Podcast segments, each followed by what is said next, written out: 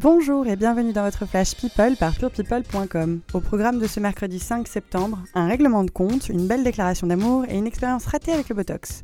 Allez, c'est parti et on commence avec les rares confidences de Victoria Beckham sur son mariage. Prise pour cible par les tabloïds qui annoncent régulièrement son divorce avec David Beckham, la star anglaise a profité d'un entretien qui venait marquer les 10 ans de sa carrière de styliste pour remettre les pendules à l'heure.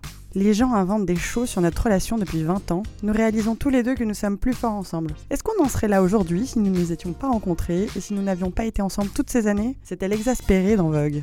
En d'autres termes, tout va bien pour les parents de Brooklyn, Romeo, Cruz et Harper. Merci, c'est très gentil de demander. On poursuit avec la belle déclaration de Christina Milian à son chéri Matt Pokora. Si le chanteur français en plein break dans sa carrière est toujours aussi mutique sur les réseaux sociaux, la star américaine ne cache pas son bonheur. Sur Instagram, elle a donc publié une nouvelle photo des tourtereaux lovés l'un contre l'autre. Je t'adore, tout simplement. A-t-elle écrit en commentaire Ça fait déjà un an que ces deux-là se sont trouvés et les choses semblent bien parties pour durer. Prochaine étape, les fiançailles ou le bébé?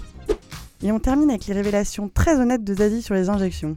Dans une interview, la chanteuse de 54 ans a effectivement admis avoir eu recours au Botox. Je l'ai fait une fois il y a 15 ans. C'était ridicule, plus rien ne bougeait sur mon visage. Mon front était en plâtre.